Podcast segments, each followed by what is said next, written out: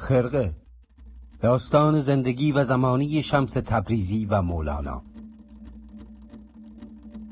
فصل اول، شمس تبریزی، خواستگاه، سفرها.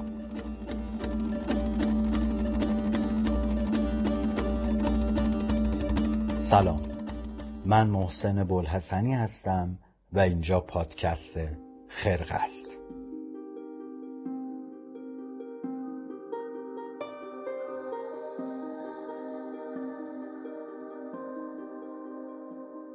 خیلی خوش اومدید به اولین یا در واقع پیش شماره یا شماره 0 پادکست خرقه که قراره شما رو به صورت مبسوط، مفصل و البته مستند با زندگی پر راز و رمز شمس تبریزی و مولانا آشنا کنه.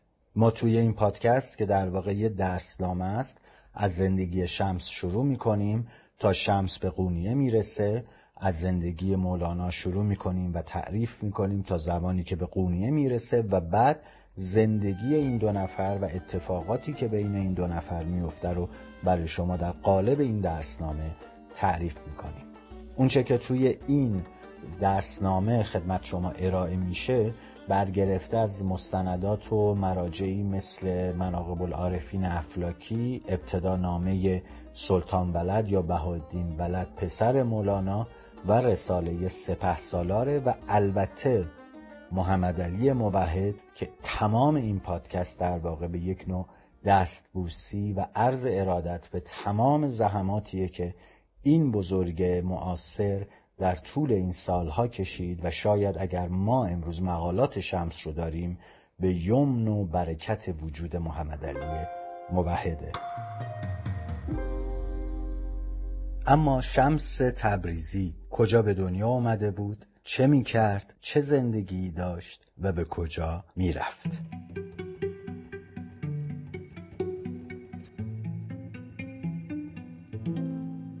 ساربانا بار بکشا زشتران، شهر تبریز است و کوی گلستان، فر فردوسی است این پالیز را، شعشعه عرشی است این تبریز را، هر زمانی موج روح انگیز جان، از فراز عرش بر تبریزیان.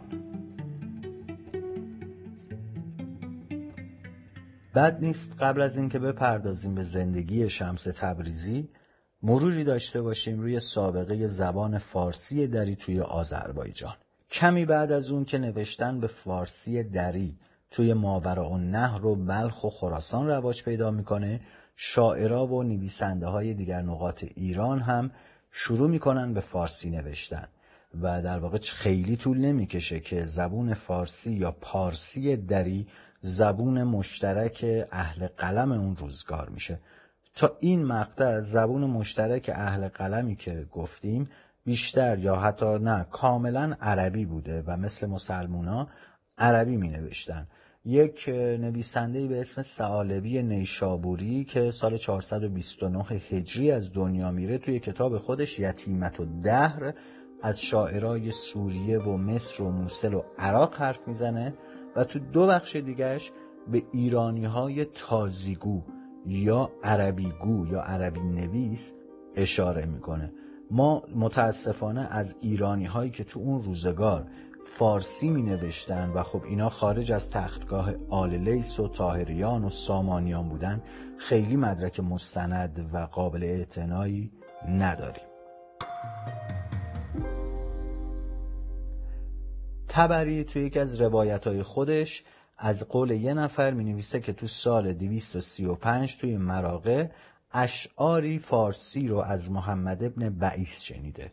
این شعرها البته به فارسی غیر دری یا فارسی رایج محل تو آذربایجان بوده، به این دلیل که اون موقع هر نقطه از ایران با گسترش فارسی دری، پارسی دری به یک شکل این زبان رو حرف می زدن. مثلا پارسی گیلک، پارسی خراسان و قصه الاحازا. آذربایجان هم نخستین بخش از ایران بود که شعرای اون به اقتضای شعرای ماوراءالنهر و خراسان شروع می کنن به فارسی دری نوشتن. ناصر خسرو تو اوایل سال 438 به تبریز میرسه.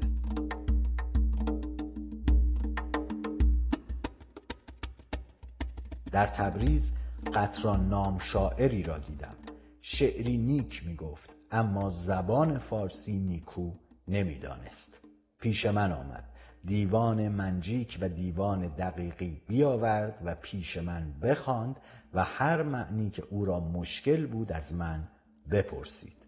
با او بگفتم و شرح آن بنوشت و اشعار خود بر من بخواند.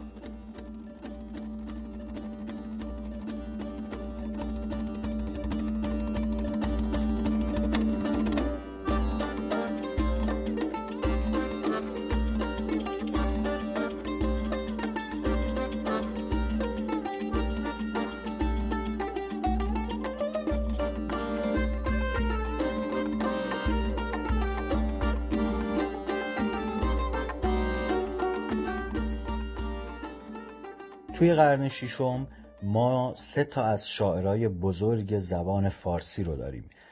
یکیش سنایی بوده که توی خراسان زندگی میکرده و اون 2 دیگه هم نظامی و خاقانی بودن که توی آذربایجان زندگی میکردن و این 3 اسم تمام شاعرایی که در اون دوره زندگی میکردن رو زیر سایه خودشون بردن.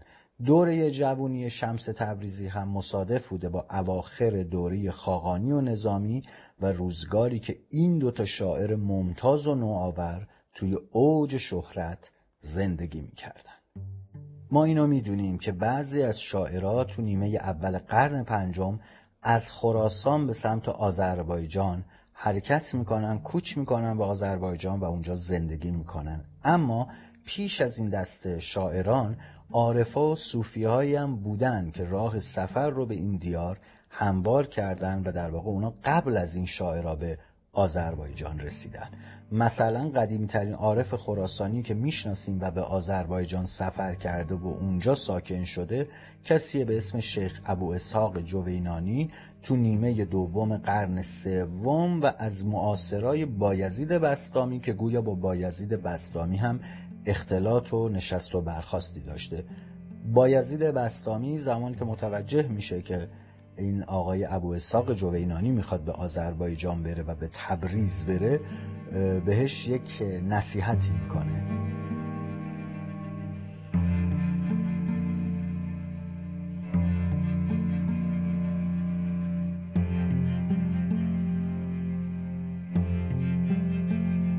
اختلاط با مردم تبریز بسیار مکن که مردم تبریز دیر آشنا می شوند و زود بیگانه می گردند.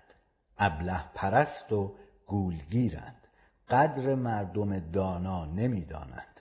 تبریز سردسیر است، مردم سردسیر را اگرچه عقل معاش می باشد اما در عقل معاد قصور تمام می دارند.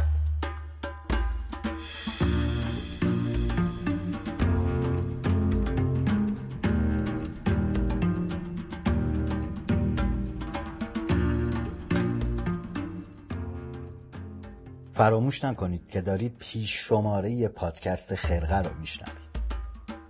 خب تا اینجا مختصری درباره سابقه زبان فارسی در ایران علل خصوص در آذربایجان گفتیم و گفتیم که شاعرها و صوفیهای مختلفی از نقاط ایران مخصوصا خراسان، بلخ و ماوراءالنهر به سمت آذربایجان و تبریز رفتن. حالا اینکه چرا در ادامه دربارش حرف میزنیم. اما شمس تبریزی به شدت عاشق تبریزه، با یک نوع تفاخر و غرور از شهر تبریز حرف میزنه و جایی توی مقالات آرزو میکنه که ای کاش میشد مولانا رو با خودش به شهر تبریز ببره تا جماعت و اولیایی که اونجا بودن رو از نزدیک ببینه و با اونها آشنا بشه.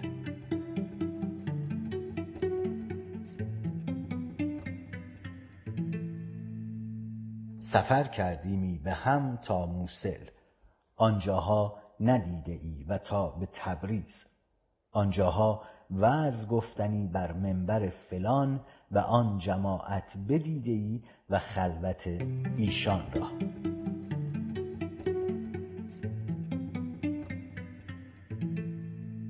جای دیگه شمس تبریز رو دریایی میدونه و خودش رو خاشاکی که از دریا به دور افتاده.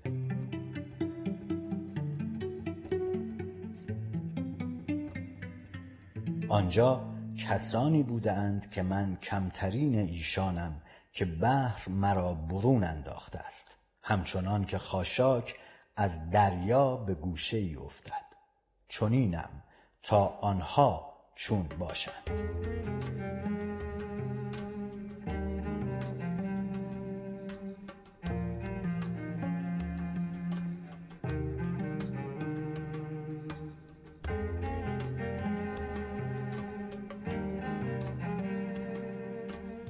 شهر تبریزی که شمس توی دوران و روزگار نوجوانیش تجربه میکنه پایگاه و مقر جماعتی از اکابر اولیا بودن، عرفا و صوفی هایی که اونجا زندگی میکردن و طبق مستندات به 72 بابا میرسیدن. بهشون میگفتن بابا و تبریز رو در واقع شهر 72 بابا میگفتن.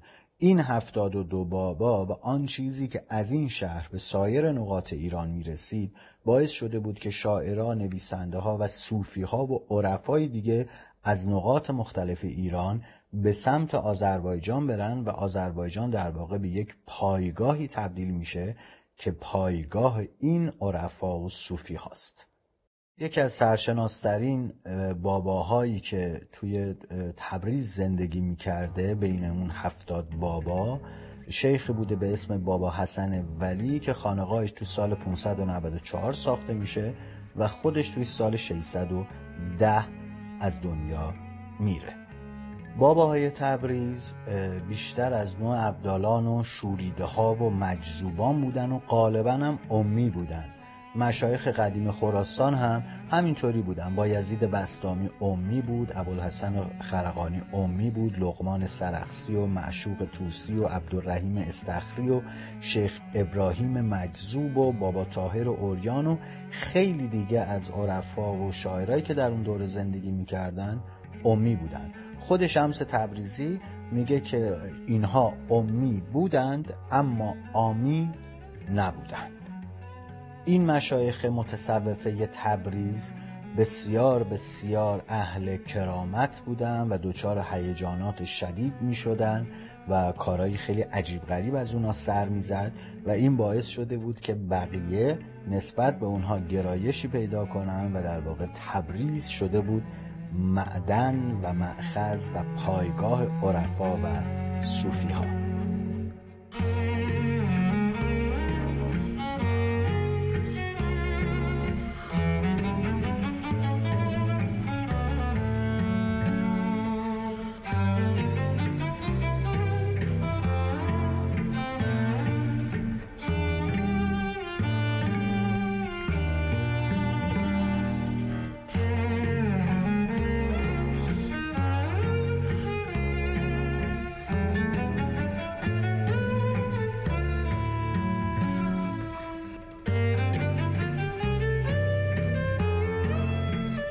این نکته را هم بگیم که شمس تبریزی بعداً در مقالات به این مسئله اشاره میکنه که صوفی ها و عرفایی که اون موقع بودن خالی از اشتباه و اشکال و نقد نبودن.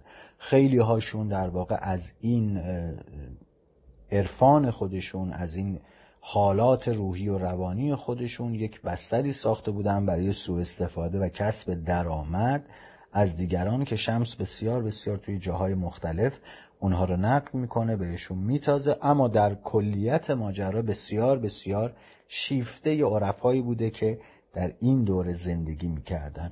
اون موقع اکثریت مردم ایران سنی بودن، حتی سنی‌تر از مردم عراق و مصر و سوریه. اما در کنار این اکثریت از چند وقت پیشش گرایشی به سمت تشیع به وجود اومده بود که این گرایش و تمایل بیشتر بین اهل تصوف و اصحاب خانقاه محسوس بود، تمایلی که توی قرنهای بعد قوت گرفت و یواش یواش به دولتی رسیدیم که تشیع تون به عنوان مذهب رسمی اعلام شد و تا امروز هم پابرجا باقی مونده. اواخر قرن ششم و اوایل قرن هفتم هجری که بحث و در واقع محل بحث ماست، جریان فکری معتزله روزگار افولش رو سپری میکرد و کلام اشعری تقریباً بلا منازع در تمام مراکز درس و بحث تسلط داشت. از بین مکاتب فقهی اهل سنت و جماعت مردم ایران هم میشه به دو گونه و دو جریان شافعی و حنفی اشاره کرد. این دوتا دسته تو بسیاری از شهرهای ایران منتظر یه فرصتی بودن، انقدر که با هم بد بودن و انقدر که با هم مشکل داشتن، منتظر یه فرصتی بودن تا با همدیگه بجنگن و دست به کشتار و غارت همدیگه بزنن.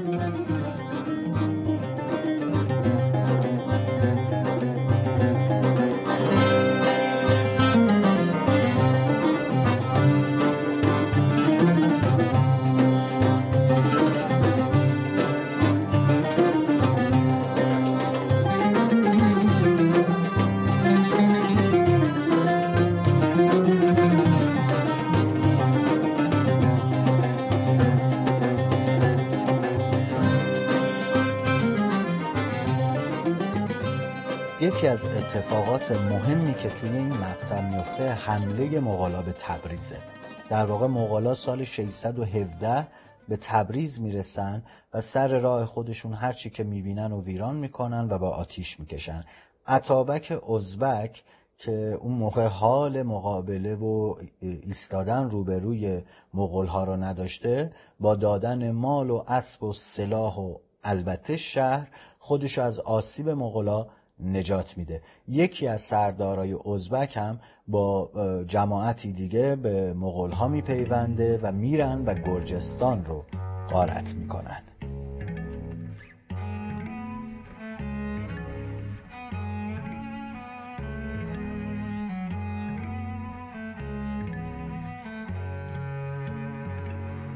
شمس تبریزی توی همچین حال و هوا و روزگاری رشد میکنه و ما در واقع داریم روزگار نوجوانی و جوانی شمس تبریز رو میبینیم. از زندگی شمس تبریز و احوال شخصیش تا زمانی که مقالات کشف نشده بود خیلی خبر مهمی واقعا وجود نداشت. حتی بعضیها فکر میکردن و این نظریه رو داشتن که شمس تبریزی که مولانا از اون حرف میزنه و کلیات شعرهای خودش رو به اسم اون گذاشته، یک موجود یا یک شخصیت خیالیه که در واقع وجود خارجی نداره. تا زمانی که مقالات پیدا شد و تمام این ایده ها و تمام این نظریه ها رو بهشون خط بطلان کشید. اما قدیمی ترین مدارکی که ما درباره شمس داریم، همونطور که اول این پادکست که پیش شماره پادکست خرقه است گفتیم، ابتدانامه سلطان ولد پسر بزرگ مولاناست و رساله سپهسالار و بعد از اونها هم مناقب العارفین افلاکی. این کتابا درباره خلق و خوی شمس و تفصیل و شرح ملاقاتش با مولانا اطلاعات خیلی خوبه به ما میدن، اما درباره زندگی خود شمس، خاستگاهش، اینکه از کجا آمده و در واقع چه سیر و سلوکی داشته تا به قونیه رسیده، خیلی توضیحات دقیقی نمیده. سلطان ولد که اصلا حرفی نمیزنه تو ابتدا نامه و سپهسالار هم در واقع در به رو گذشته شمس میبنده و در واقع تنها چیزی که میگه اینه که تا زمان حضرت خداوندگار یعنی مولانا هیچ آفریده را بر حال شمس اطلاعی نبود. این تمام چیزیه که ما در رساله سپهسالار میبینیم و ابتدانامی سلطان ولد. البته سپهسالار فقط یه اشاره کوتاهی میکنه و میگه مسکن ایشان به تبریز بود. این تنها چیزی که حالا سپهسالار لطف میکنه و در واقع درباره شمس به ما میگه. اما افلاکی تو مناقب العارفین اطلاعات بیشتری به ما میده. اسم خود شمس، پدرش، جدش تو کتاب افلاکی اینطور اومده.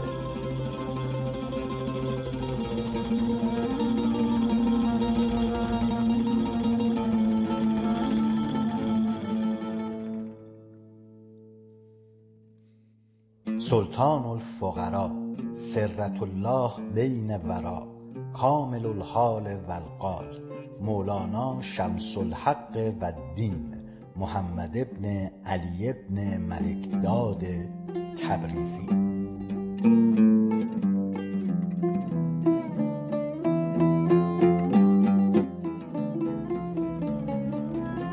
این نکته پایانی رو هم بگیم که شمس الحق یا شمس الدین که تو خطابهای مولانا هم اومده لقبه و محمد که اسم شمسه و علی که اسم پدرشه و ملکداد اسم جدشه. خیلی کم از اینها استفاده شده و اصولاً به اسم شمس الحق یا شمس اسم آورده.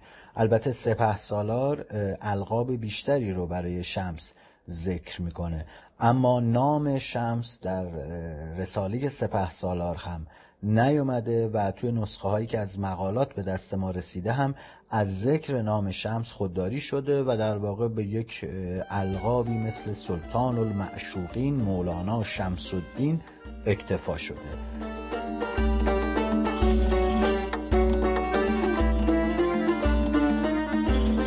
خسته نباشید. چیزی که شنیدید پیش شماره پادکست خرقه بود که مقدمه‌ای در واقع بود درباره خاستگاه شمس تبریزی و آنچه در اون روزگار شمس تبریزی تجربه کرده بود. ما در قسمت بعدی که در واقع اولین قسمت به صورت رسمی این پادکست هست به صورت جزئی تر میپردازیم به زندگی شمس و سفری که به سمت قونیه داره. اگر دوست داشتید و کسانی رو میشناختید که به این موضوع علاقه‌مند هستن و دغدغه اون رو دارن این پادکست رو بفرستید و به ما کمک کنید تا بتونیم یک منبع، مأخذ و یک بحث استنادی رو درباره زندگی شمس و مولانا ادامه بدیم.